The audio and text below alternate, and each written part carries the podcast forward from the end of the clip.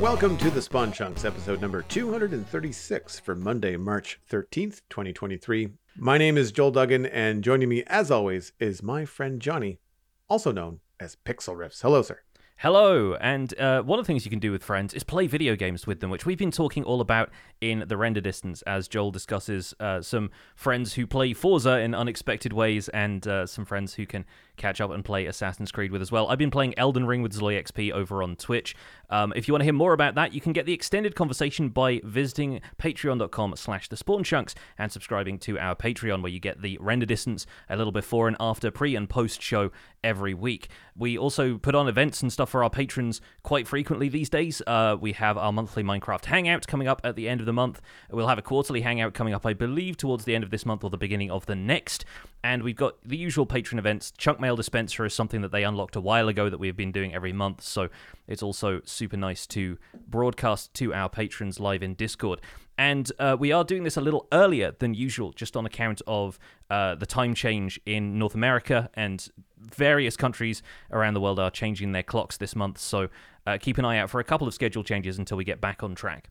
What have you been up to in Minecraft this week, man? I am still building a really big cliff, and I'm I'm enjoying working with savanna grass, which is something I never really expected to. I thought the color was going to be a good pick uh, because of the theme I wanted to build in this area of it being kind of old and ruined, and I thought, well, I'll just bear with it, and the savanna is right there by spawn. But now that I have the flexibility of working in moss and mossy cobblestone and then blending that through like dirt and the savanna grass color into other things, I'm finding that really fun to work with. And obviously right now I'm still landscaping the area with the idea of I'm building a castle up here. So a lot of the new terrain that I've been putting in has just been grass blocks on account of that's where I know the castle is going to go. I won't bother putting too much detail into this because I'm just going to build over the top of it. Um, right but so so a lot of the in the screenshots that I'll share into in this show's show notes, there will be a lot of just flat grass areas, but the area in the foreground of the cliff. I've got a dirt path worn in there using a lot of packed mud, actually. Packed mud is really great as the central block of that because it's fairly low texture, especially from a distance. It's kind of like stone that way. Um, and it, it definitely provides a much smoother look than the coarse dirt and rooted dirt that I'm using to texture either side of it. But that blends really nicely into savanna grass and then out of there into mossy cobblestone and tuff where it reaches the edge of the cliff. I took your advice from last week, which turned out to be a fantastic piece of advice of oh, cool. adding andesite to the lip of the cliff to help it feel uh, kind of like ah. smoothed and worn mm-hmm. down by the elements or whatever's going to be eroding it and that's where I started mixing in the tuff and started texturing the stone a little bit. So that's going really well for me right now. I'm still working on details here and there. It's one of those things where like I can keep adding details to it and never never really feel finished. Uh, but I think it's going to uh, going to work out pretty well. And from there, because a lot of it is flatter, I've started adding in a few features. There's going to be boulders, a couple of trees growing up there and some of that is going to go in after I've started working out the structure of the castle, but the majority of it can go in now just to provide a few obstacles, a few points of interest along the path, and honestly, just a slab with a couple of pieces of grass around it is is working wonders. Uh, it's going to provide a couple of areas where you can step up, where you've got that sort of one block gap that the player would normally have to jump up.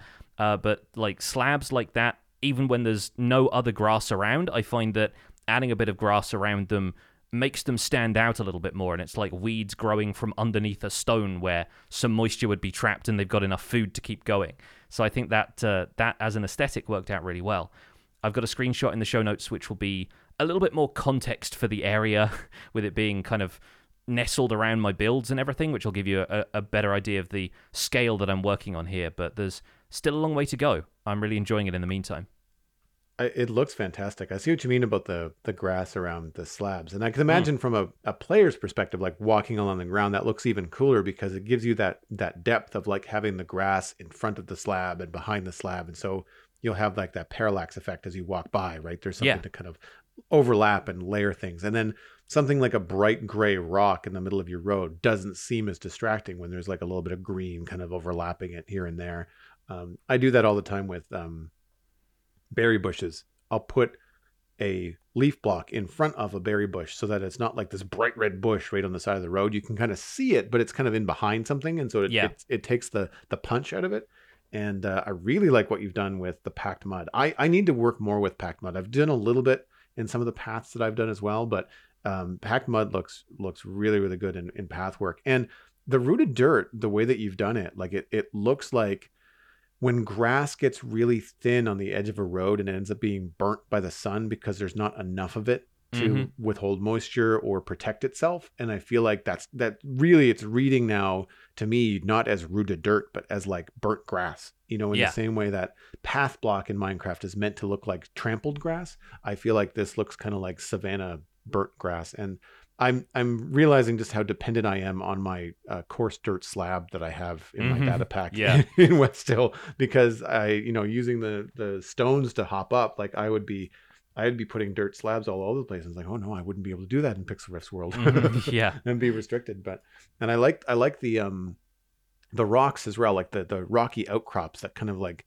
it makes you feel like you're standing on something solid rather than just like grass that could be washed away at any point. Like it kind of gives you the idea that like this all used to be dirt and grass, but then wind and you know potential storms and erosion have pulled it away. But then there's parts of the underlying mountain that are still there that are, you know have not been washed away, and those are kind of like what's holding you up underneath all of this. It it makes it feel a lot more solid when you have those extra extra bits. And I think too, because those rocky outcrops don't really happen that often in Minecraft naturally in the world generation. They do a little bit sometimes, but most of the time they have to be player, you know, designed. Yes. And I think because of that, it gives it more of a custom feel immediately. Like I've not seen this biome before in Minecraft. It's not just a savanna; it's a savanna cliff with which doesn't exist. Like it's something new. You know. Yeah, yeah. Despite the Caves and Cliffs update having been the last couple of updates before Right. the one we're in right now, like I still think cliffs, as far as terrain goes, are fairly lacking. And one of the things that's great about doing a project like this is it's in such sharp contrast to all of the landscape around, which is mostly player traversable hills because everything's just like one or two blocks at a time and you can kind of staircase your way up there if there's not a convenient path for you to just jump from block to block and this really feels impassable now. Um, and I'm planning on a, having a couple of ways to get up there. Um, up towards the the left hand side of it from these pictures, there's a group of custom spruce trees, and I'm planning on building a path that goes through the forest. And once again, taking some of my cues from the environment design from playing Elden Ring, is that often to look for a path up a hill, you have to enter a forest where you don't know what's going to be lurking there, and there could be enemies behind some of the trees, and your vision is obscured, and you have to really summon up the courage to go in there in the first place to be rewarded by finding the path that'll take you to the top of this cliffside. I'm also planning on adding in a waterfall. Uh, my idea is that the some of the more lush terrain up on the top of this cliff is going to be as a result of them having controlled a mountain spring that's like going to be the water source for the town is going to fall down a water a waterfall into the center of town and then start to structure things around a river and so I've been leaving gaps in the terraforming just so I can, uh, you know, add a river in a little bit later. So I'm not doing the entire path, but then that gives me opportunities for bridges. And it's one of those projects like we were talking about a couple of weeks ago where everything starts to snowball, and suddenly once you've started doing one thing. A, uh, a done, dozen other things will just suggest themselves from there, and it springboards into a whole bunch of other little projects that I can add to it. Um, so really excited about that most of it has just been background whilst I've been working on video content, though, because a lot of this is decisions I'm making on the fly, and it's not something that I've necessarily got the vocabulary to explain what I'm doing. I'm doing a lot of it kind of on, on instinct and just muddling through and trial and erroring a lot of it. So, in the meantime, I've been collecting all of the early game artifacts that Rendog left behind for me as a kind of scavenger hunt whilst he was leaving our server and going back to Hermitcraft. So that's what I've been doing kind of in the meat of my episodes. But in the background, you'll notice this cliff taking shape. And I think for this podcast audience, at least, you're probably a little more interested in the cliff side of things. It's funny how broad areas like this are very hard to talk over when you're streaming or doing Yeah. video work. Yeah, yeah. Whereas I, I can build a wall or a house or a roof or something, and I can talk about all the decisions I'm making. Mhm. Interior design, same thing. I start doing a path where I'm just texturing, and all of a sudden I'm like very self-conscious of how silent my stream has just become because I'm just you know the art the art brain just takes over and I'm just I'm looking I'm running through a whole bunch of like color theory and shape design and how does it feel and what does it look like? And I'm doing all that in my brain but I'm not speaking out loud and it just it's it's funny how um I've caught myself and have to go back. It's like, so if you're wondering what the heck I just did, Yeah, and yeah. why I replaced this block four times, this is why. it makes a bit more sense than just going, well, I'll put another piece of stone here. In this case, with Yeah. like, yes, uh, yeah, you will put you'll put a lot more stone there if the cliff is going to Yeah. continue in the direction that it has been. You start to sound like Bob Ross, like happy little piece of dirt here, happy Yeah, little piece of exactly. there. you know, le- le- leaving the silence to speak for itself in some of that. But uh, yeah, so far I'm really enjoying it, and it'll get a lot more structural after this. But in the meantime, it's nice to do a bit of terraforming and kind of switch off my brain for a while and just focus on placing the blocks.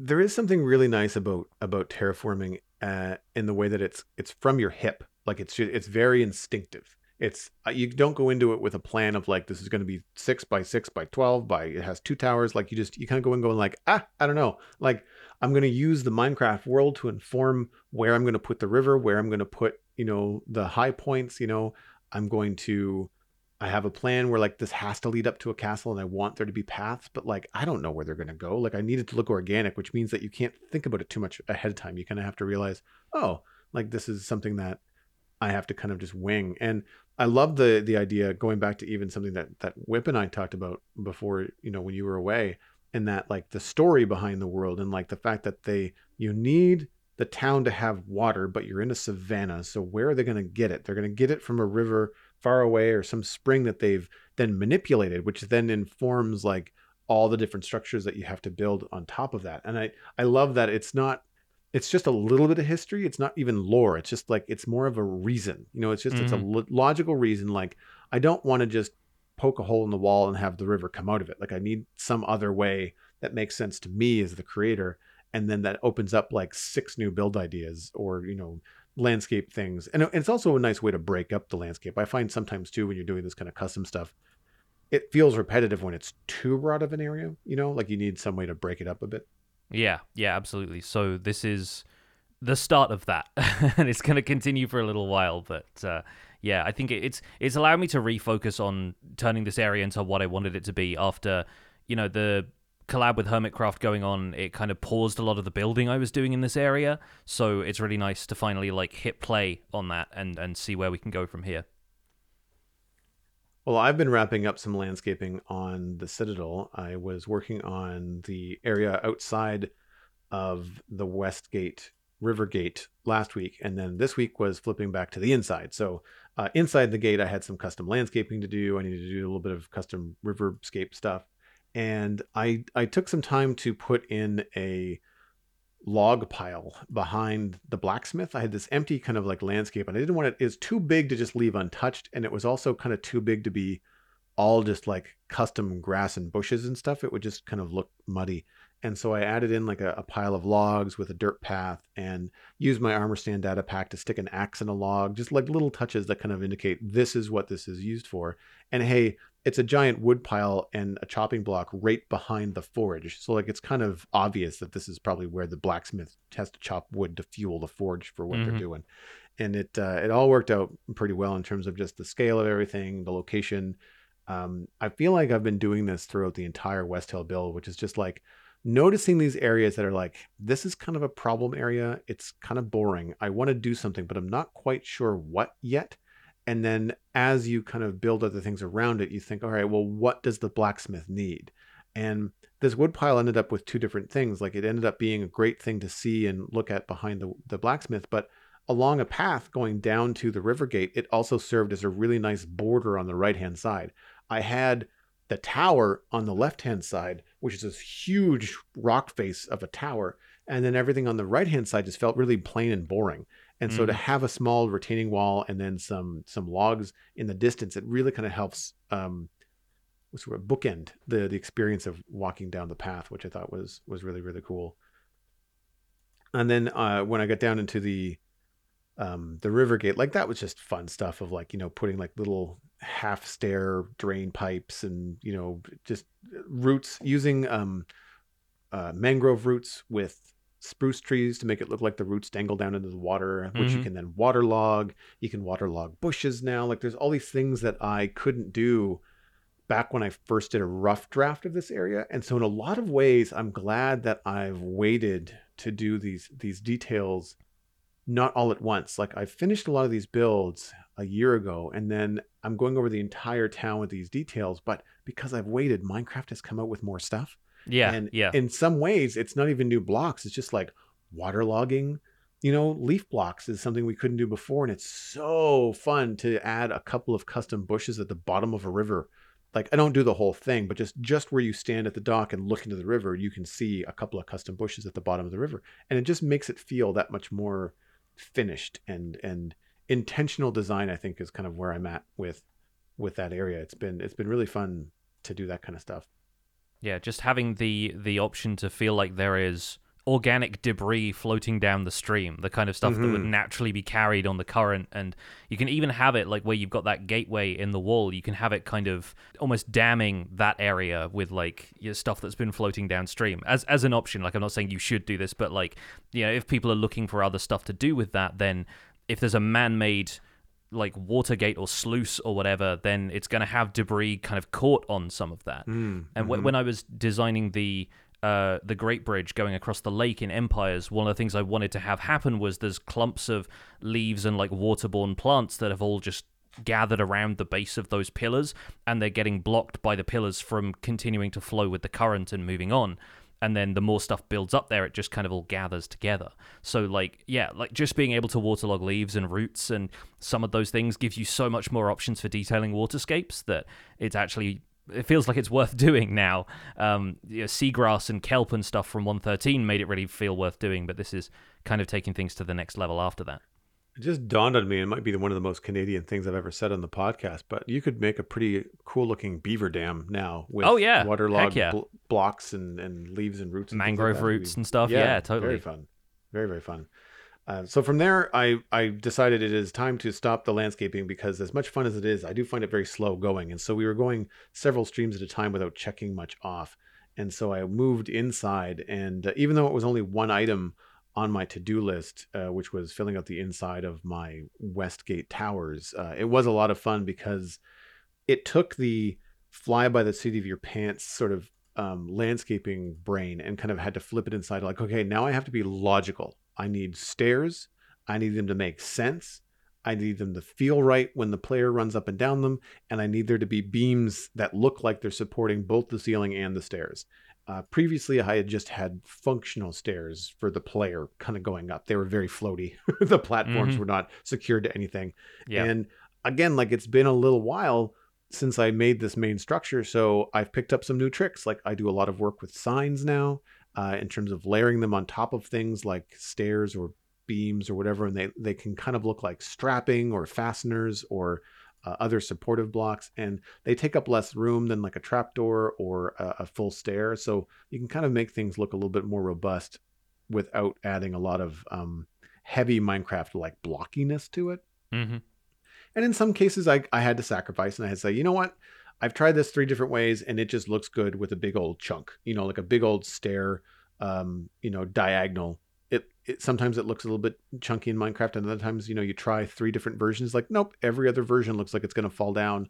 I'm Yeah. just going to go with the chunkiness of it, you know. And hmm and so going through that, it was a lot of fun. And uh, going across, uh, I can't remember the name of it now. It's the pedway that goes between the towers. There's a technical term for it over a gate. It starts with B. I don't remember what it's called.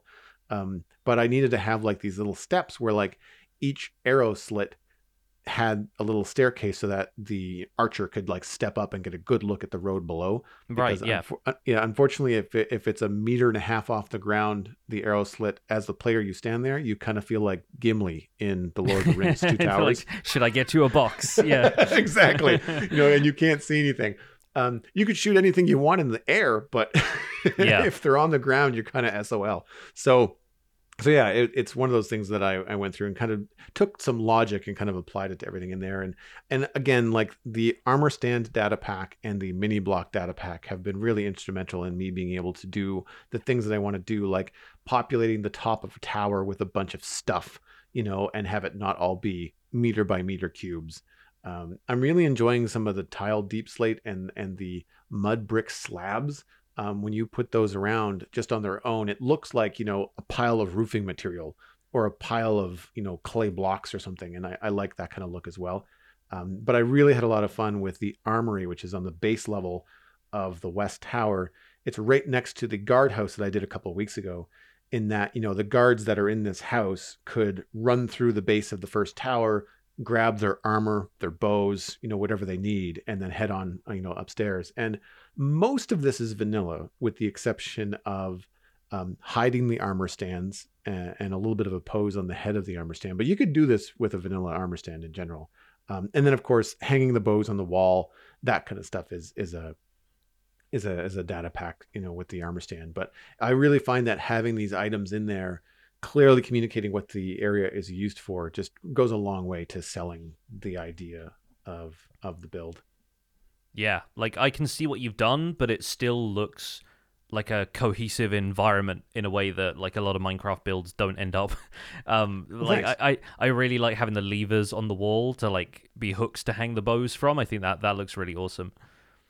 It's just that step above putting a bow in a item frame. You know right? I mean? Yeah, yeah, totally. Like it, it, it feels less like you know you've you framed it and it's behind glass or something like a, a a picture that you'd put up on the wall, and a lot more like something you could just grab at any hmm. moment and and use.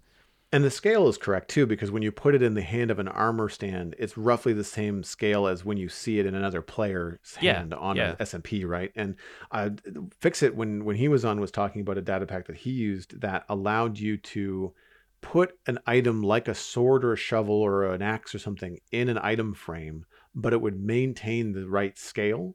Right. Uh, yeah.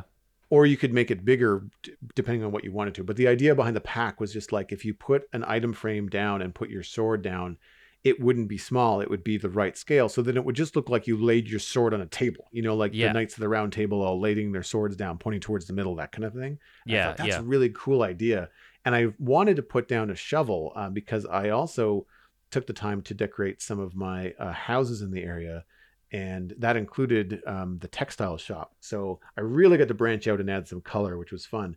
But the textile shop needs something. It needs like a tool that looks like you would take like a big piece of cloth and you'd be jamming it down into a big vat of dye to like dye it. And I thought about using the data pack to put a shovel up against the wall, but even the Minecraft shovel in the hands of an armor stand looks like a gardener's spade. Like it mm-hmm. doesn't look like a, a, six foot long shovel. So I'll have to come up with something else. Somebody suggested a trident. I might be able to, to work with a trident and have it look right. The trident might be the wrong color, but I don't know. I'll, I'll see what I can come up with. But um, moving on to some other things to just kind of check off a bunch of stuff quick. I had a couple of houses in the area that didn't have any insides. Just little things like putting in a stove and a flower pot and a chair and stuff like that worked out really well. I really like the challenge of taking a build that I've been, you know, it's been a year or two since I've built it, and I somehow just forgot to do the inside. But then also like, well, if someone's going to live here, there has to be a heat source, and I didn't build a chimney, mm-hmm, so yeah.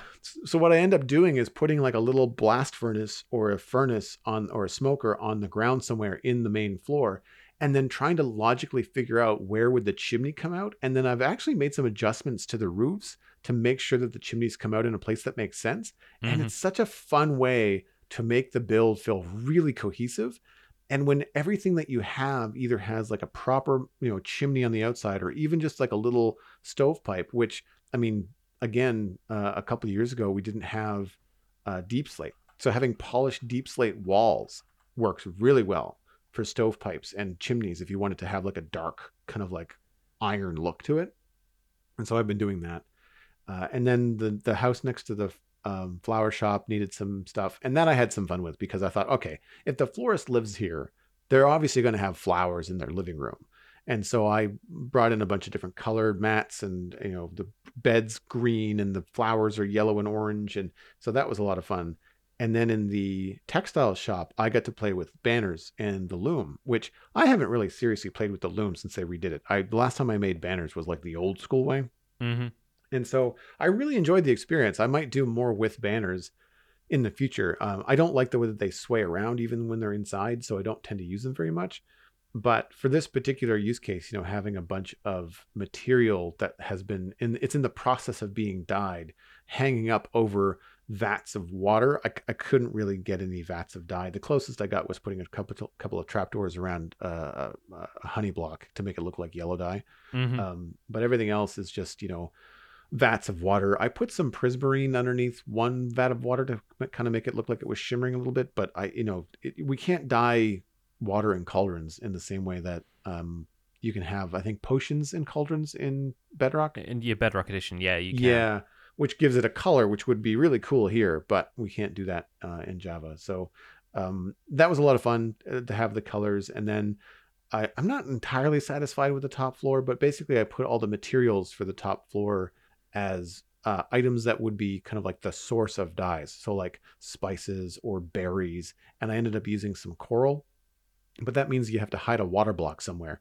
Yeah. And so it kind of restricts like where I could place them and how I could place them because the, you want the trapdoors to make it look like they're being surrounded. And so it was a little bit tricky, but um, I might go back to it uh, and, and finish it up a little bit. But then um, I also put a couple of finished banners outside. And that's where I had some fun thinking, okay, medieval, like what what are those kind of medieval banners that look like you know they would be at the head of an army or you know something that would hang you know kind of like a tapestry somewhere? And so i did like a cross with some different colors and having a gradient behind them was really cool. And then i, I did like one of those half and half like 50 for 50 um, vertical stripes you know just red and yellow you know with mm-hmm. like an orange gradient in there and that was a lot of fun. And it adds a lot of color walking down the alley you know between the the textile shop and the the blacksmith. So um, I'm getting used to it. I, I like the pop of color, but it's the only places I've done it, so it feels a little bit out of place. But maybe when I finish the keep and I add more banners up there, it'll help kind of balance out that there's more than just one spot in the town where there's color. But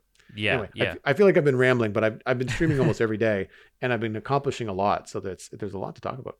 Yeah, sure. I mean, like I, I love the banner shop. I think that's that's such a Thank fun you. idea to have gradients for stuff that's either being dyed or you could even do something with like a darker gradient from the bottom as though it's still drip drying you know like all of the the water is still kind of pooling at the bottom of it. And uh, you, you've got you've got some some really neat ideas there. And yeah i think having the designs on the banners be simple really suits the medieval feel because a lot of the time in those days it would be uh, you know, which Lord's banner is this? And it's got to be the most simple one that you'd be able to recognize everywhere. You're not going to be like, how many claws does the lion have? Let me count real quick to make sure I'm yeah. addressing the right Lord or whatever. like you, you, you kind of have to be able to distinguish them from a distance, and they're the obvious standard you march under before you go into battle. And like, yeah, just it, it's supposed to be a a simpler design. Uh, so yeah, go- going full Minecraft on it and adding six layers and making it look like a bunny rabbit isn't going to fit a medieval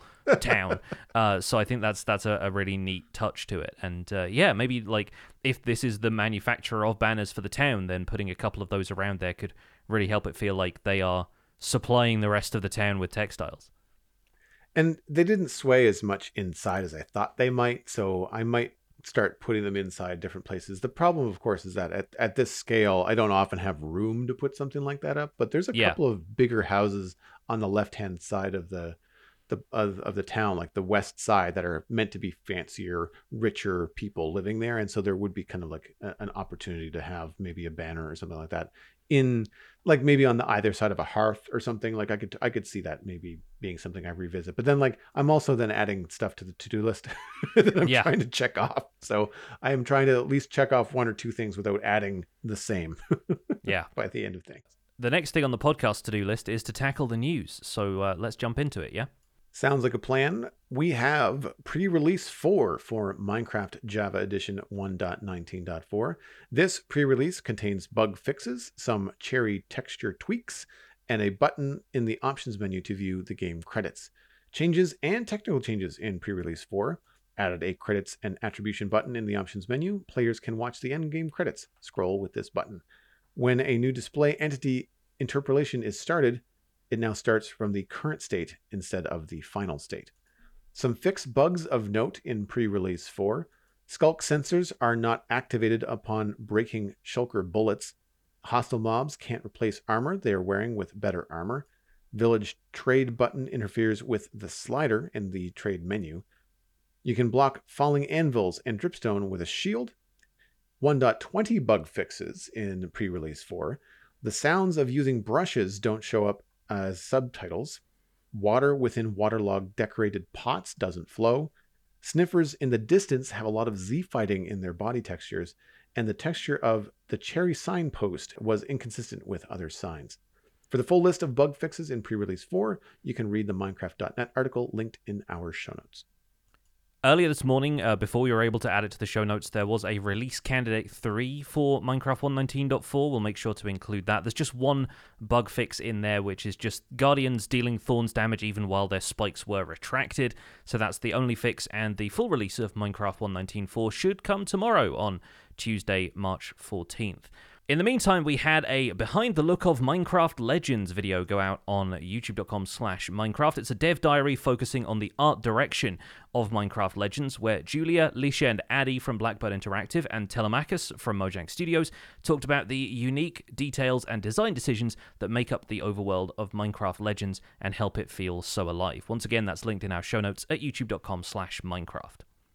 So I am embarrassed to say I completely missed the behind the scenes Minecraft Legends diary thing. So like, how, what what was that like? Because I'm I'm interested in that game for sure yeah, it's really cool. I think as an artist, you'd probably get a kick out of seeing what their design flow was like for the landscapes of Minecraft Legends specifically. Um, they they talked about how they rendered a lot of the mountains in like a 3D modeling program. I think they called it ZBrush. I'm not familiar because I'm not mm-hmm. much of an artist am, myself. Yeah. Um, but yeah, they they did that, and then they had to remodel it in a couple of other programs, and finally take it to Photoshop to apply the pixel art stuff to it, and then so th- they were talking about really handcrafting a lot of the features that are going to appear as though they are procedurally generated in game and might be placed randomly but are all kind of you know the the, the designer's touch has been basically everywhere.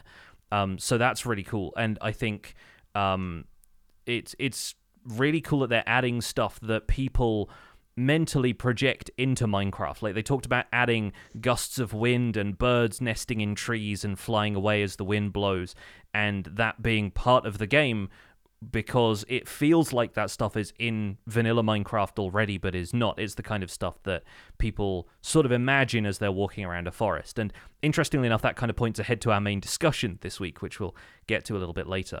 Um, Telemachus explained that the storybook angle that they're taking with it, the fact that it's a, a legend that's been passed down, you know, through the history of Minecraft, has given the game more of like an idyllic fairy tale vibe, which is why some of the cuteness and some of the saturation of the colors and everything has all sort of been taken to 11. And to me, that explained why the game feels like it has a lot of like soft edges and rounded corners, which both help the game feel a bit more cutesy, but also feel a bit more modern. Um, you look at Minecraft and everything is very kind of uh, obviously cubic, um, but all of the edges are very harsh. And you don't tend to find games doing a whole lot of that. Like that's why anti-aliasing and stuff like that is a technology that's been moving forward throughout gaming and has helped games look a bit more smooth and polished. Um, and with this game it really feels that way. Um, but it, it, helps that you aren't doing much like landscaping or building stuff by hand the way you do in vanilla minecraft so players don't need a whole lot of like precision when they're interacting with the blocks themselves. Um, now i've actually pre-ordered minecraft legends since i'm not a, a game pass guy. I'm actually quite excited that it's only a month away, basically. I believe the release right, date is yeah. April 18th, and it's 18th, the 13th correct, of March yeah. now. So we're, we're really only like five weeks away from this.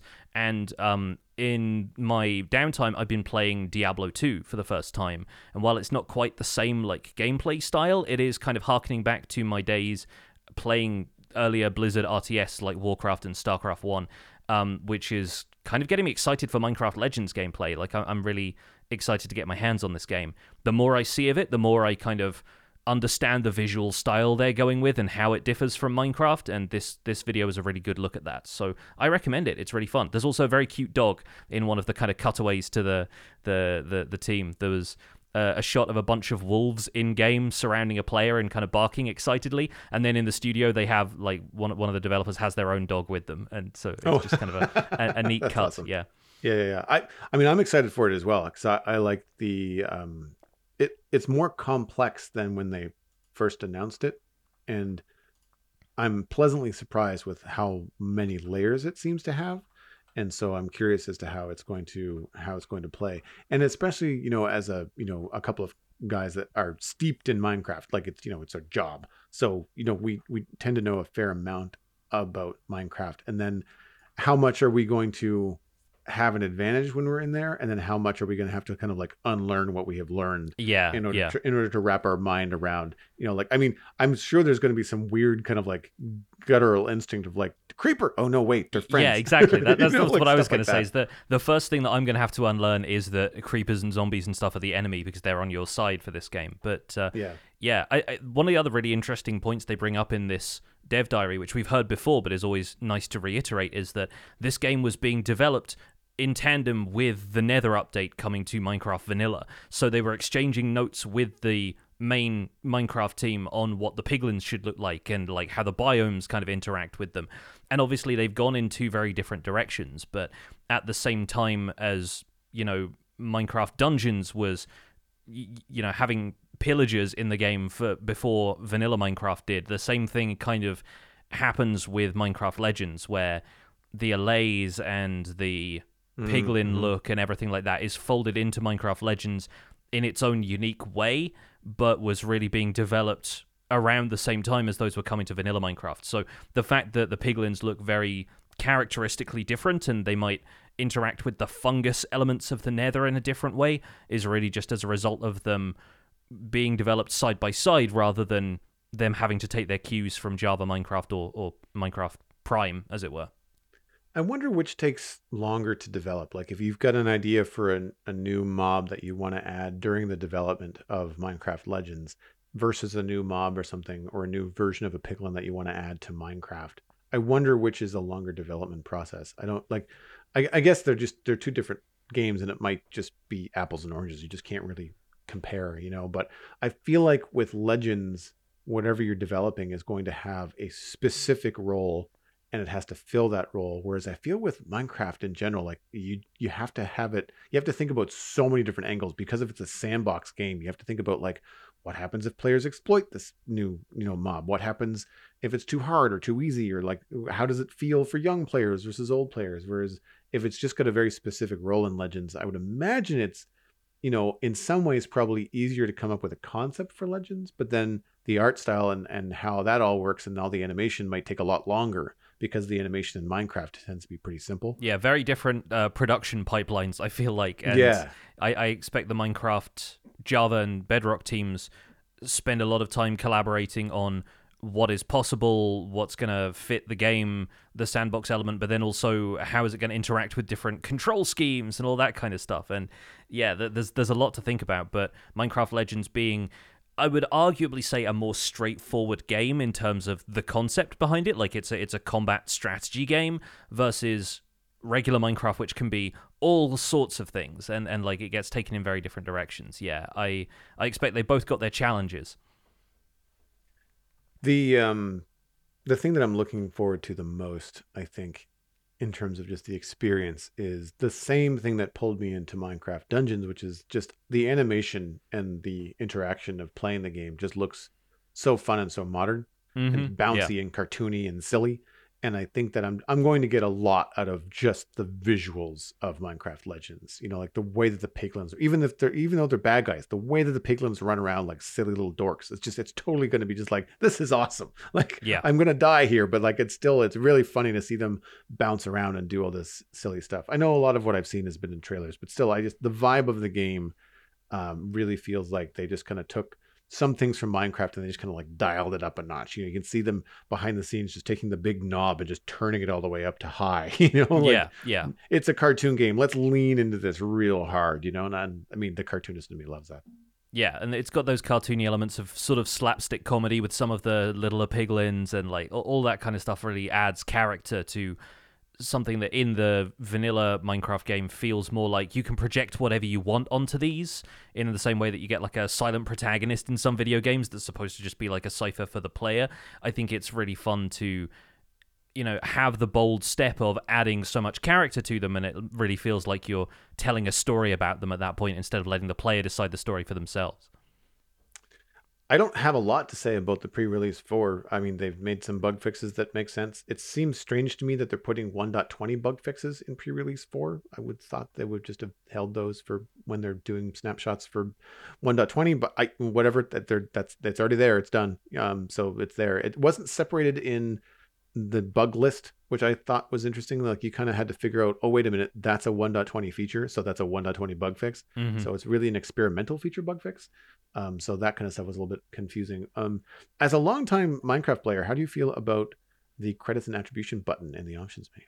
I think it's good. I I I play a few other indie games where you can get to the credits from the menu, and considering that we've heard a lot of players don't ever go to the end and fight the Ender Dragon, it seems kind of weird that they'd never get to see the list of credits for people who worked on the game in the game itself. Obviously, there's places you can look these things up online, but I think it's nice that all of the people who put their hard work into the game at this point can get credited straight from the, the menu screen. And I haven't checked, but I imagine it doesn't play the end poem at that point. So what you're getting is the credits, not like the full experience of having ended the Oh, game. okay. Right, Um, I, yeah. I, I do need to go and check, or maybe somebody who's had a look at it can can remind us in the, the live chat here. But I would presume that it's just the credit scroll rather than the the reward of the end poem from having beaten the dragon. I've only ever seen the end poem once. Like I, you'd have to tell me what I'm looking at for me to remember it. I uh, the reason I ask is because growing up with like Nintendo games, you never saw the end credit or heard the end credit song unless you beat the game. Like Yeah. there wasn't a there wasn't an option button in the in the menu to see the the credits.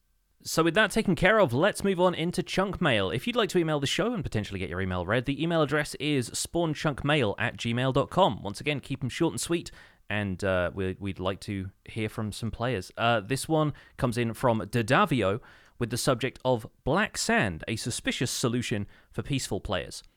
Hello, Joel and Jonny. I was listening to episode 235 and I thought of a possible way to combine TCANDA 26's idea of suspicious sand dropping loot useful to peaceful players and the requirement of exploring the nether to get blaze powder by introducing black sand to the nether. Black sand would be a logical addition to the nether on its own, considering that in real life, black sand beaches exist around volcanic regions. It would probably look really cool, maybe replacing the current random patches of gravel that look a tad out of place in the moody nether landscape. Patches of suspicious black sand would also work well in Bastion remnants, working the same as regular suspicious sand, dropping a variety of loot including golden nuggets, suspicious stew, the odd ender pearl, and of course, blaze powder. I think this would be balanced for both the peaceful and non peaceful game modes. On non peaceful modes, perhaps the piglins aggro when you start digging up their stuff, making it preferable to find a fortress instead and collect blaze powder the traditional way. For peaceful players, there's still a major risk involved. Finding multiple bastions to find enough blaze powder would require traversing a lava filled nether, after all. What do you think? Should Mojang add black sand and a suspicious variety to a future expansion of archaeology? Dadavio was hung, drawn, and quartered by a piglin brute because they forgot to set their world to peaceful. That is not how I want to go. Oh, absolutely not. Just- Yikes. just- That's a hard no. It's That's happened to me a couple on of times at this point in game, Yeah. and I am, uh, yeah, I'm not not not the biggest fan of piglin brutes these days. I've never faced one. I've never had to go to a bastion. I think the only bastion that I've been to has been pre-cleared by server mates, so I've Yeah, not yeah. actually run into them at all. Fair play. Uh, yeah, I'm gonna give a, a shout out to the other great minds that think alike, to FlyMod12 and Blood Count, who also wrote in with very similar ideas, expanding archaeology into the Nether in order to maintain that stage of gameplay for all, while giving peaceful players a look into completing the game with blaze rods and ender pearls and other loot. FlyMod12 suggested suspicious gravel in the Nether containing loot and additional pottery shard designs, and Blood Count was thinking that they could do uh, some changes to Soul Soil or Soul Sand and turn that into suspicious Soul Sand uh, that would be available near bastions, again, with loot for peaceful progression. Good luck saying suspicious soul sand over and over Oh, again. right? It's, it's- it's definitely a, way to test your microphone quality. How much does it hiss when you s- s- s- about the whole thing? Um, but no, going back to uh, Dadavio's email, I love the idea of black sand. Um, I think it's a, it's a really Agreed. neat suggestion because of its link to the natural world, and again, can teach people a little bit more about volcanology and geology and all that kind of stuff. Um, I'm Curious how it would feel different from black concrete powder. I think it'd be great to have something like that to place in water without it turning solid, but texturally they might be quite similar in the same way that you can sort of tell the difference between red sand and orange concrete powder. There's a bit more of the primary color in orange concrete powder, but it's still, at, at a glance, if I was just given one block and told which one it was, um, you know, I'd, I'd believe you. Um, I, I kind of wonder if there could be any additional stuff to black sand beyond just, you know, how it's found in the nether. I sort of think, what if smelting it gave us an alternate way to acquire tinted glass instead of having to Nice. craft that using amethyst and and That's a cool Uh, idea. farming glass? Yeah, and again, I'm going to advocate for anything like this being made renewable because welcome to the renewable glass, renewable sand argument. Um, yeah, th- there's there's a lot of potential to an idea like this, and I don't know if it should entirely replace gravel because I think gravel is part of the key to getting certain things in the nether. Like it gets you flint, which allows you to make a flint and steel if your portal breaks, that kind of thing. Like there's a few reasons for having gravel in the nether, and I guess black sand, uh, assuming it's a gravity block like the other sand types would be, could be you know just as dangerous as gravel when it comes to you know if it's hollow it falls in and that's potential for falling in lava and the the, the danger the risk that it provides is uh, is pretty much equivalent And you'd also have if if there was suspicious black sand, then you would have the potential loss of your of your loot, right? Like if you didn't secure the area first, or if you didn't uh, use your brush on the suspicious black sand, then if you mine one block and everything falls, then you're going to lose whatever loot is in that is in that suspicious black sand. And I like the idea of black sand too. Uh, you could maybe change the name a bit to be like volcanic sand rather than just kind of like hardwiring that it's going to be black, you know, into Mhm. the texture. You can call it something else and maybe have it be a bit of more of a gray. I like the idea of having a different grainy gray block that is, you know, between dark gray concrete powder, or I guess just generally gray concrete powder, and then black sand. Like you could have something in that gray range that I think would work very well, something that could work with deepslate. I like the suggestion of black sand because it adds another block to the creative palette that just making sand or sorry not sand just making soul sand or gravel have a suspicious mechanic to it it doesn't necessarily add anything else to the game beyond just that mechanic i like the addition of, of black sand as something else entirely and uh, i never thought about uh, smelting it into tinted glass that's a really cool idea um, my only you know i wouldn't want black sand to be purple in the same way that blackstone has a lot of purple in it because I think it would limit its uses outside of just the nether. But I feel like you could intermingle this black sand idea with gravel in the nether so that that gravel doesn't feel like such a stark kind of attachment to netherrack and to Mhm. other areas. And I think that, you know, the idea of having, you know, archaeology around bastions makes sense. Maybe in the same way that around desert temples and desert wells, you've got suspicious sand, maybe around bastions and perhaps basalt deltas, like rare spawning situations for um, archaeology in basalt deltas, because that's also a treacherous place, and you know you definitely a risk kind of going into there. Um, I get. I mean, you could try to make it different from other sands by having it not deal with gravity, but like I think that might be counterintuitive because if it is called a sand, then it should probably you know work the same way. Same if it was called like black gravel or something like that. Um, although black sand has kind of a fun ring to it. yeah Um, I, I feel like there's just a lot of potential for it. And it, it to me, now I just can't think uh, like more about how cool the nether would look with like black sand kind of hanging off the edges of things. Like I, it could Mhm. be, it would be very, very interesting.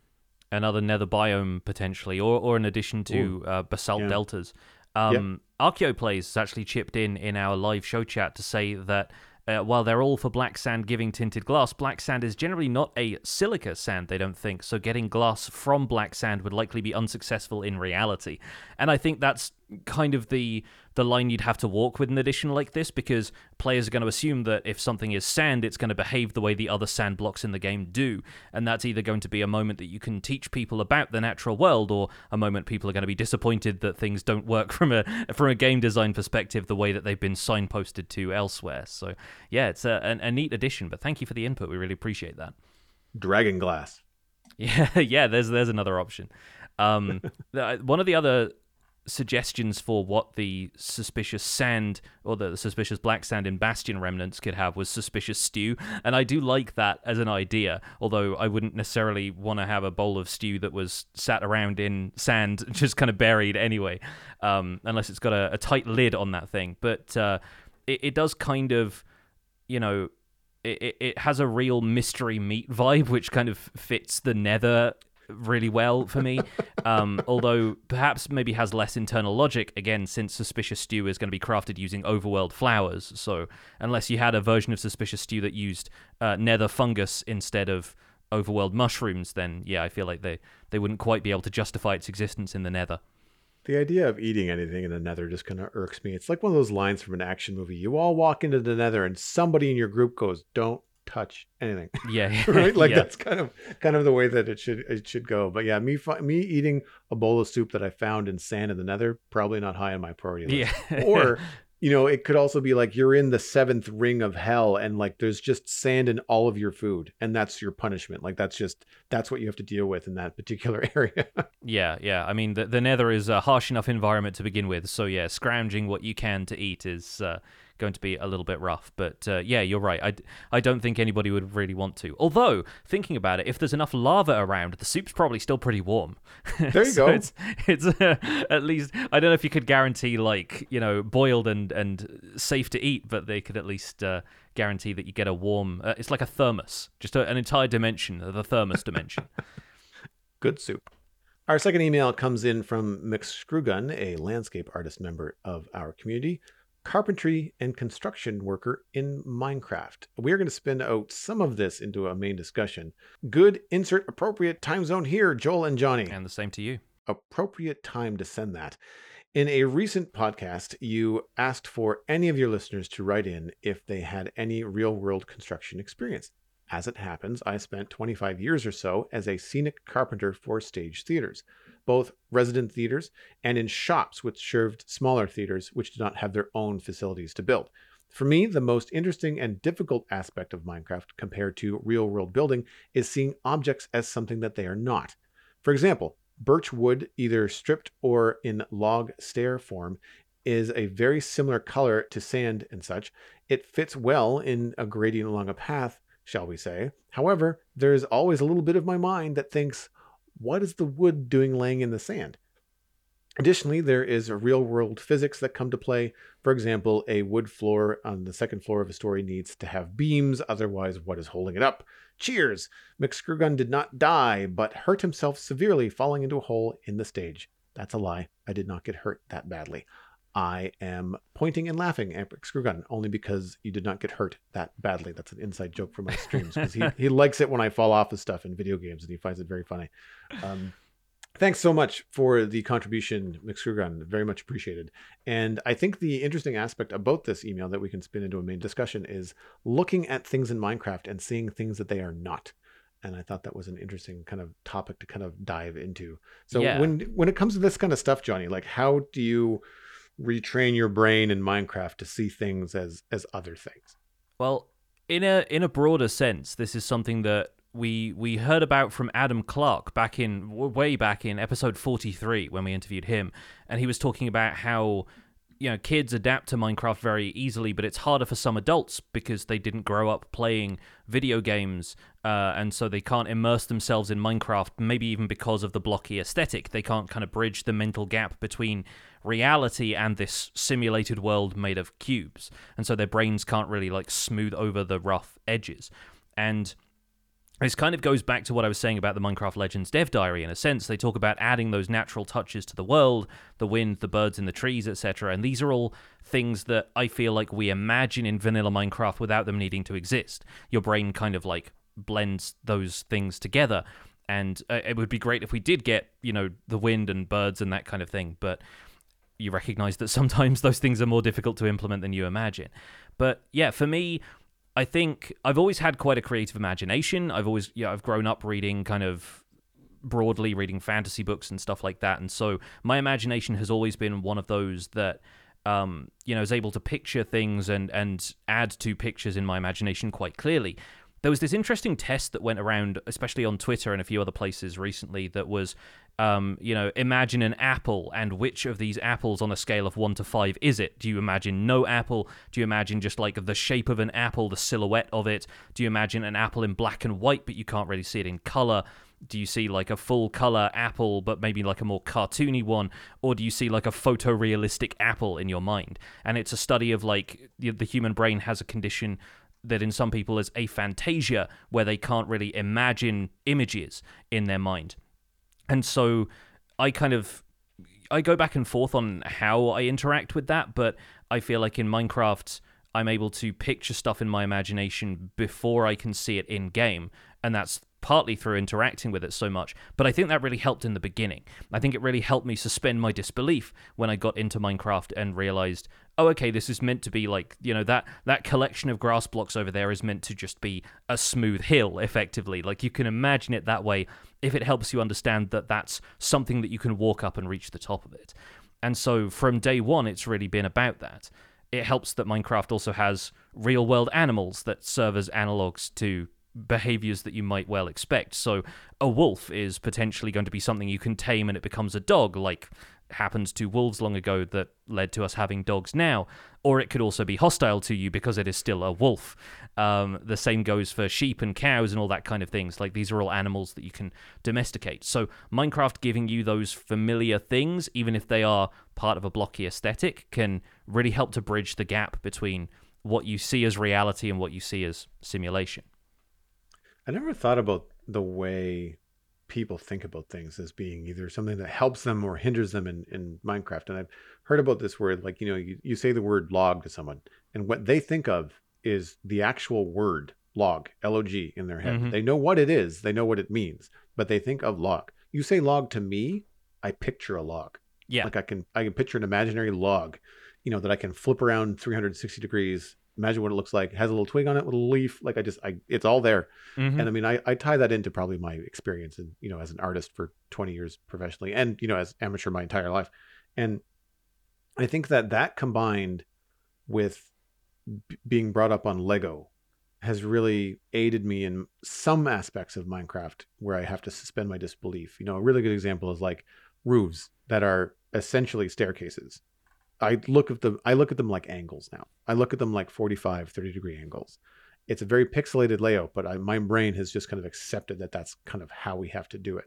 Um, same thing with like I'm not sure how to explain it, but like the pixelated pattern that you have to lay down in Minecraft to create a circle and then to extrude that up and create a cylinder if you're doing like a round tower, quote unquote.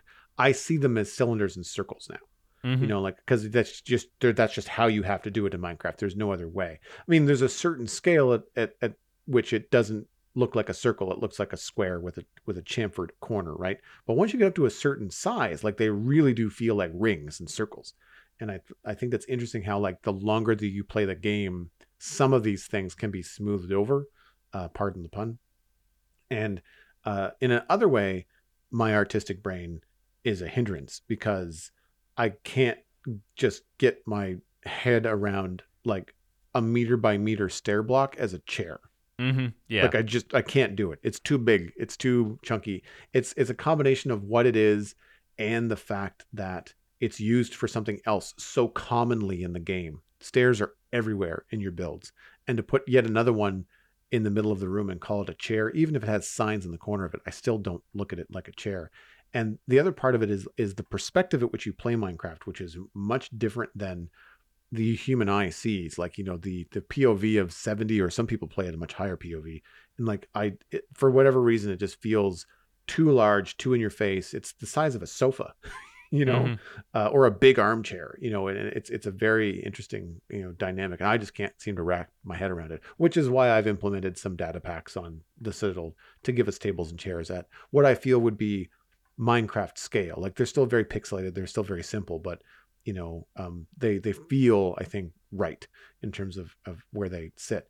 Um, on the flip side, uh, I find that my artist brain can accept some things, but then weirdly I draw a line elsewhere. So custom trees that aren't spruce and dark oak planks, spruce and dark oak planks, I can totally see custom tree if it's an oak tree with spruce planks in it, I just see planks in the tree. Like I don't, Yeah. I can't, Yeah, yeah. I can't wrap my head. There's such a difference between the oak bark texture and the plank texture that I just I can't get there. Uh, and weirdly, I I know we've talked about this. I'm okay with fence gates in trees and shrubbery, but a fence looks dumb. like I don't know why, because a fence gate doesn't look a heck of a lot better. But I think it's just because you can hide it behind things, or it's it's just got a different, you know, symmetrical feel to it. Whereas the fence gate has so much vertical and right angle horizontal. I just I just can't get by it, and it's such a weird thing. And in a lot of ways, you know, with all the landscaping I've been doing lately, I really wish we had more custom tree options because that's where I start to lose my my immersion. If I'm doing custom trees, I gotta be real careful because after a while, I just start to not really see what I'm doing. I just see stairs and blocks everywhere. Yeah, like uh, it took me a really long time to get used to the idea of putting planks in there because the texture is so different from logs or even stripped logs now. Um, you, you end up with seeing the plank lines everywhere, and it just feels like, yeah, some carpenter has put up something to hold up that next branch of the tree because without it, it would fall down. You've like put in braces of the tree to make sure it doesn't fall on your garden shed or something, and that that's always what that looked like to me. And then I started to try and build trees with a more organic winding trunk and I just wasn't satisfied with them being full blocks. So I, I just kind of had to compromise in my suspension of disbelief and after a while I sort of get used to it. But every now and then I go back to look at trees like that. And even in the screenshots you shared earlier I just kind of went yeah something about that doesn't 100% work for me. It looks great in other people's builds but if I try and do that in my own builds perhaps because I've crafted the planks myself, there's a point at which I just go, those are definitely planks. And you know, Right. I, in other in other people's builds, I can't prove those are planks because I didn't put them there. So maybe there's something to do with that. I'm not sure.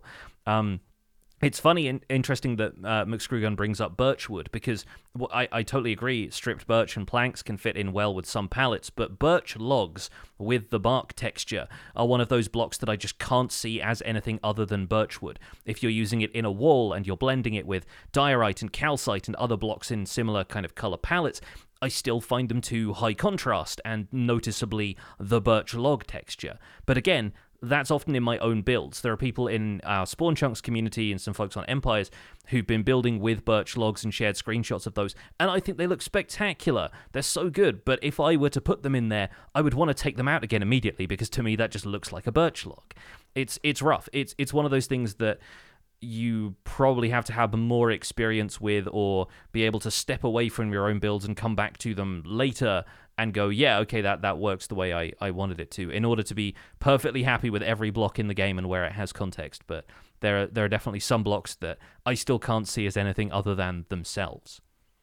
I find sometimes it's easier with new blocks to imagine them as something else. Like I mentioned earlier that I was using polished deepslate walls as like stovepipes. Yeah. And I find that I can do that with the new blocks because I can think about all the different things I can do with a new block.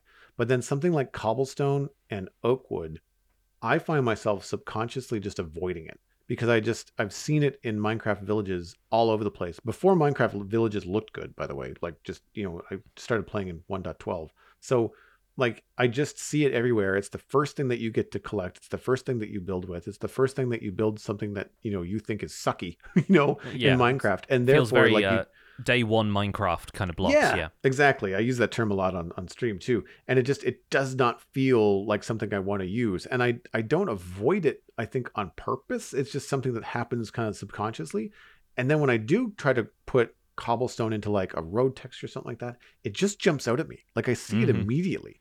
And it's very difficult for me to get it to look good. And I feel like, you know, in one in one way that I've managed to get past that is to use more of it like is to use patches of cobblestone as opposed to just one or two blocks like create like a patch of five or six with a little bit of cracked and stuff around the edges and it starts to feel a little bit better but it's it's funny how those blocks just kind of jump out at me i'm trying to think of other blocks that i i see and just they just look like the thing. I mean sometimes you can't really do much with some of the profession blocks like a cartography table just looks the same no matter which way you put it.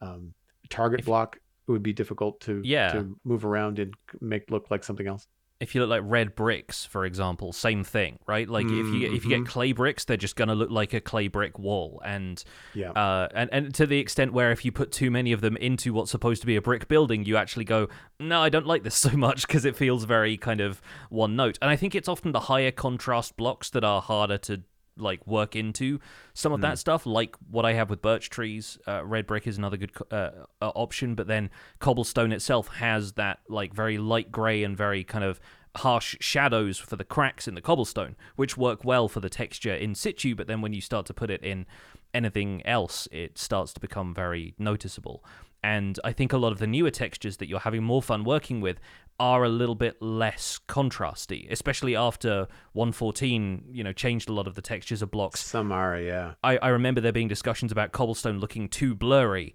and then realizing that, oh, wait, that just means that the contrast has been reduced to make it more usable in certain situations. Yeah. And there's, there's a lot to be said for that approach. I think a, a lot of the art style of Minecraft lately has favored blocks feeling like they can be interpreted as other things just to allow players' imaginations to run wild with them. So mm. that's that's why I'm having such a good time with uh, packed mud everywhere right now, is because it can feel like a natural part of the landscape. It can feel like mud has slapped up on the side of a building, or it can be part of a statue, or it can be part of you know any number of other things.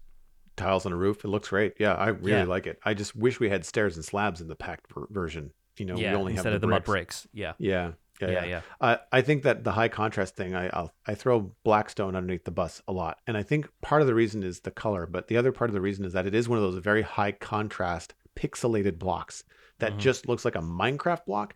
Whereas when you take Deepslate and you've got like Cobble Deepslate and all the different variants, like they really do feel like a bunch of different things that you can that you can use them for, and I, I like that more. Um, in terms of the variety, the flexibility in a block, I think really has an appeal for me and I tend to avoid the ones that are very pixelated. And I think a lot of times too, the scale at which you're building can affect how you can suspend your disbelief in terms of what things are and what texture they might represent. You know, I build a lot at the player scale. I know I talked a lot about this with um, Mythical Sausage when when he was on, and for me, like I want the buildings to feel about the right size for the player. And in that regard, if you get into um, certain blocks, like sometimes it just looks like a block. You know, it just looks like what it is. Like the birch block, it just looks like a birch block. But if you're building a castle that's big enough, you know, and you've got a gradient of white or gray into white, you can work in that birch bark block and it'll look fine. But your wall has got to be big enough for that to read at a distance and something that you're not ever going to be standing like right next to. And I think that that can be a, a, a big thing. I find something that never works for me is um, the big kind of sculptures or organic builds. Like if someone decides to build a dragon in Minecraft wrapped around their big castle, that dragon is going to be big. And in order to get the resolution to create the shapes of the dragon's nose and teeth and all this kind of stuff, you're going to have to build it very, very large. But because of the static nature of Minecraft and the fact that you're just creating pixels out of these one meter by one meter blocks, I don't look at it at all like a real dragon in the world. I'm not immersed by it at all. No disrespect to the amount of work and artistry that goes into them. I think they look fantastic. They're very pretty, but it doesn't. I look at it like it's a sculpture in Minecraft. I don't think about it like a living, breathing dragon in the world in the same way that a sheep walking by I will say, oh, it's a sheep in Minecraft. You know, like I don't, yeah, I don't yeah. think about it like a blocky sheep. I think about it like a sheep. Conveying life without motion is just so difficult when it comes Agreed. to those kind of big organic builds and sculptural that, that, are meant to be creatures. You know, um, like I've been trying to build larger structures because they're typically seen from a distance lately, and like at that scale, you can fit in more detail and texture without it feeling overwhelming. And I like the example I want to give is my gatehouse that I built on Empires Season Two on the Great Bridge.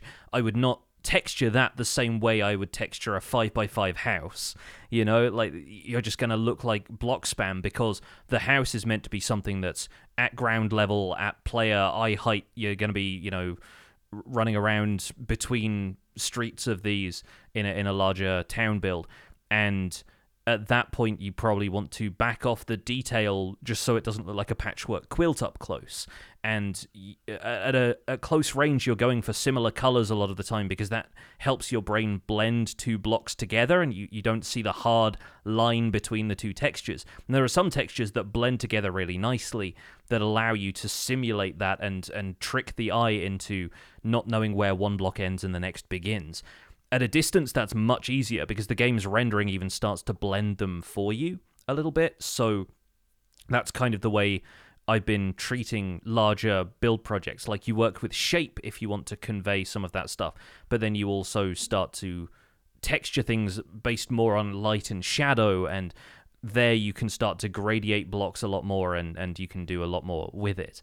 Um, and then again, if you look at the boulders that I've been building on the cliff top in the screenshots I shared earlier, they have a kind of patchwork of stone types. There's regular stone in there, there's mossy cobblestone, there's andesite, there's tuff, and it can be on a, you know, next block to next block. There can be three or four different blocks all next to each other. But I find that natural textures or texture within natural builds work well where texture and structures has to be approached kind of differently. Like it feels more natural if organic shapes have a bit more haphazard texturing because they feel like they've been more subject to entropy of the natural world. They've been eroded or sun bleached or trodden on or wh- whatever has happened to them throughout their lives feels different to how a house is constructed to look a certain way. And if it doesn't look a certain way forever, then it's either been poorly maintained or the materials have eroded or something like that. But you don't tend to see houses that are made out of like a whole bunch of different materials all kind of jumbled together in Minecraft, we do our best to simulate that in a sense in some cases, but it's really just implied texture a lot of the time if a, if a build is built well. And I think that structures lend themselves very well to Minecraft, whereas anything like a vehicle doesn't. You know, yeah, yeah. Planes and cars tend to want to be aerodynamic, and you just can't get them to look that aerodynamic in Minecraft yeah. without without depending on the scale. But even then, you're still very very tough to to get it to look right and and I feel like you know with buildings like you're meant to have that structural right angle unless you're doing something really modern. But honestly like a lot of the time you can get away with very straight lines even in modern builds and it still still looks good. Um, and you know when you're dealing with that kind of structure it's it buildings and vertical and all that kind of stuff tends to go very well with with minecraft. Whereas you try to do anytime i've ever seen someone build like you know a 747 or like I'd love to do more Star Wars stuff in Minecraft, but like everything's on an angle. like there's, there's yeah. barely, you know, there's not that Star Wars doesn't have a lot of curves in it per se, but there's definitely a lot of angles that you just can't really achieve. And it goes back to scale. And, you know, to go the other way, I find that I get caught up with the lack of micro detail when attempting builds, especially in something modern, like a modern apartment in our Southport, you know, modern city on the on the Citadel. Uh, it's just you know, we've got data packs for tables and chairs, and mini blocks help, but like we can craft a flower pot in Minecraft, but you can't craft a cup or a plate. Mm-hmm. You know, mm-hmm. like there's certain things that you just can't really do that well. Things like lamps, or uh, I'm trying to think about other things that are at that scale. Um, park benches, uh, just lampposts get tricky, you know, because you've got a certain amount of of scale that you have to maintain in order for things to be a certain height and a certain width and all that kind of stuff. And I feel like at that point you start to run into thankfully we have more blocks now. Like there's a lot more darker sub blocks like walls from deepslate. Uh, there's um, some different color woods and things that we can do better poles and things with now. But it's still a lot of, you know, using wood where it should be metal, you know, that kind of a thing and i feel like you know it's you end up missing things like you want more metal or stone trapdoors you know you want more you know blocks that are thinner than a slab or smaller than a slab or you know something like a button trying to convince you know a button on a desk to try and make it look like a computer mouse like stuff like that i find um, very tricky. I'm not saying that minecraft needs things like you know computer mice but you know some basic stuff that the player can use as sub blocks. Um, I really like what they've done, you know, from a medieval standpoint with candles. You know, uh, what's coming with the um, petal carpets, the pink petals. Mm-hmm. Um, that kind of sub block control, I think, really opens up creativity for for players. And depending on what it's being used for, those kind of things depending on like the mod or the data pack like you if you don't want to use flowers like you could totally turn flowers in the way that that b- block functions uh, in a data pack into like table setting you know like the more that you place the more things are are in you know in there i think we talked about that with um uh potions how cool would it be if instead of being the item sprite when a, when a potion is in the world if it was an actual you know cuboid model that you could put on a table and I'd love to see more stuff like that in Minecraft. Like I'd like to be able to take an apple from my inventory and put it on a table and have it look like a little square apple. I'm mm-hmm. okay with it being square. It doesn't have to be round because I think that's where mods that I see that get too like uh, Tinker's contra- construct or or um, chisels and bits, where the apple looks like a really tiny pixelated apple and it's the wrong scale for mm-hmm. the pixels, and then it starts to look weird. But if it's just a square apple, you know, with a little stem on the top of it. I think that works in Minecraft. You know, like I'm, yeah. I'm cool with the squarey aesthetic. It's just the scale of things. I think when I'm getting into details is difficult for me. Now I know that you used to do like tutorials about like how to get like uh, I think it was like leather helmets to look like books and bookshelves and all kinds of really cool stuff. Yeah, like the the armor stand detail stuff I used to do, and the, yeah. there was there's a a lot of little bits and pieces like that that can make things a touch more interesting. But yeah, you, you do have to suspend your disbelief and once you've seen how it's done. Uh, somebody in chat uh, your old man said uh, magic isn't magic if you know how the trick is done. And yeah like it's exactly that. It's it's also not magic if you right click on the armor stand and you pull the pants off of what should look like a bookshelf. So you have to guarantee a certain level of player interaction or non-interaction with it for it to really have the the uh, illusion you want it to. It helps if you can like lock armor stands and stuff like that if you're using the the data pack to do things like that. But it also gets more and more fiddly the the closer you get to it. Like it's a different yeah. level of time investment. And my problem with chisels and bits was always you end up spending three hours working on something that's less than a block, and you just yeah. re- really really start to feel like a, a a chisel is being used there. Um, I find it interesting. Speaking of chisels, that McScrewgun, not to delve too deep into the mind of McScrewgun here, um, but you you have a hard time seeing objects as something they're not, perhaps because of your work as a stage carpenter. Like you you can you you look at stage flats, which are supposed to be the illusion of there being either like you know uh, a house living room kind of thing for like a cozy murder mystery or if you're doing i don't know like a pantomime or a fairy tale story or something like that there's supposed to be like this big landscape behind the actors on stage but it's it's usually painted so that there's the illusion of depth there when there really is no depth. And perhaps having gotten that peek behind the curtain uh, maybe that's one of the things that breaks your immersion for other illusions like uh, the world of minecraft where you, you kind of think well ev- everything here is a set in a sense, and all the world's a stage. Uh, so you, you can't really look at things as other than what they are because of your experience crafting those illusions for other people in a sense and and i wonder how easily it comes to you looking at other people's builds and going well that that's I, I can't quite tell how they've done that or that's an interesting combination of stuff therefore it's easier to suspend your disbelief about that stuff compared to the stuff that you've made yourself I do that when I'm looking at builds from Fwhip or uh, Mythical Sausage on like Instagram. Uh, and part of it is that the, the picture is so small on my phone. It's like, how did they get this shape? Like, what yeah. is going on? And I find the thing that that is difficult for me to get past is when I look at those screenshots and I see just like just how many blocks or just how many things they've jammed into this small space, and I go, wow, okay, uh, that must just be a lot, a lot. And I think that like when I try to do that for me in in game, I end up with like a conflict of like I can't fit the sign and the trapdoor in the same space. So like how did they do it? Because I can't put them in the same block space, but it it's just this very carefully planned out. I'm assuming there's a lot of trial and error in getting that kind of detail into your builds, but I I find too that I get caught up sometimes too much in like say hanging a flower pot where you've got the chain that goes down into a bush and then you've got like a trapdoor in the bottom. And I find that when I look at it when I'm building it, it just doesn't look right. I just like, man, whatever. It's I mean, it's not bad, but it's not really selling me the way that I want it to.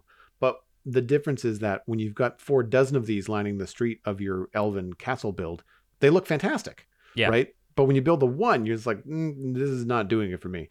And and I feel like I need to get better at like stepping back and looking at things as a whole. I get made fun of all the time on stream about backing up constantly and looking at stuff because when I'm right in front of it, I get I definitely dismiss it and I need to back up a bit before I can kind of accept, you know, what I'm doing. Yeah. Um, I find that's true of um, textures on blocks too. Like sometimes a mushroom block is a great color brown, but it does not go in path work for me very well in the same way that a packed mud block does because the mushroom block texture is just too smooth. The, mm-hmm. the brown mushroom block is too smooth. Same with concrete. Concrete I find very difficult to mix in with stuff because it's just it's almost devoid of texture, right? And and yeah. I think that you know um, better examples are like it's the reason why when you're doing like a medieval build, terracotta looks so much better than mm. concrete because yeah. terracotta has like a grain to it almost, and it feels a little bit more substantial, like it's a material. Yeah, yeah. I, I think especially going back to your um like hanging plants, sort of hanging baskets, flower pots, uh, you know, example. I think it is all about context. I think that's one of the other things that that really comes into play here is is the context of having it in front of a big build and like this is just one decorative touch whereas when you're viewing it out of context in a creative world for example if it's the only thing around you in this super flat world it's going to look weird and out of place and you're going to dismiss it based on not thinking it really fits the environment, but subconsciously you're doing that, and you sort of think, why doesn't this look right? Oh, the combination of blocks must just be kind of off. Whereas, yeah, if you you go back into the world, you put it in front of the the elven castle, and you employ what I still think of as the backup dancer theory, where if one person is doing a dance, then it kind of looks silly by itself, but if 10 people are all doing it coordinated at the same time, it looks like a really good dance. And right. I think if, if you do that with the smaller details that you are like maybe less confident in. If you repeat them a bunch of times, if there is room in the build to repeat them a bunch of times, then it starts to look like a more confident touch. You kind of yeah, you fake it till mm. you make hmm. it in that sense. So I think that's that's something to try if you're having trouble with you know interpreting things in Minecraft as you know something other than what they are then ironically the weirdest thing to do the, the, the, the most straightforward thing to do to resolve that is to use them more so that you can you know get, get the context of them and, and have it become a motif for the stuff that you're building instead of it just being that one detail that looks a little bit out of place.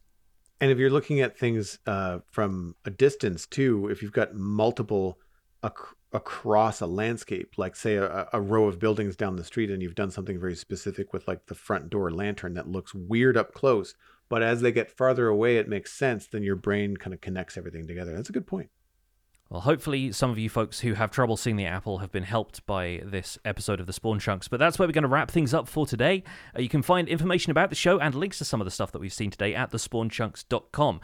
The music for the show is composed by me, and the Spawn Chunks is proud to be a listener supported podcast.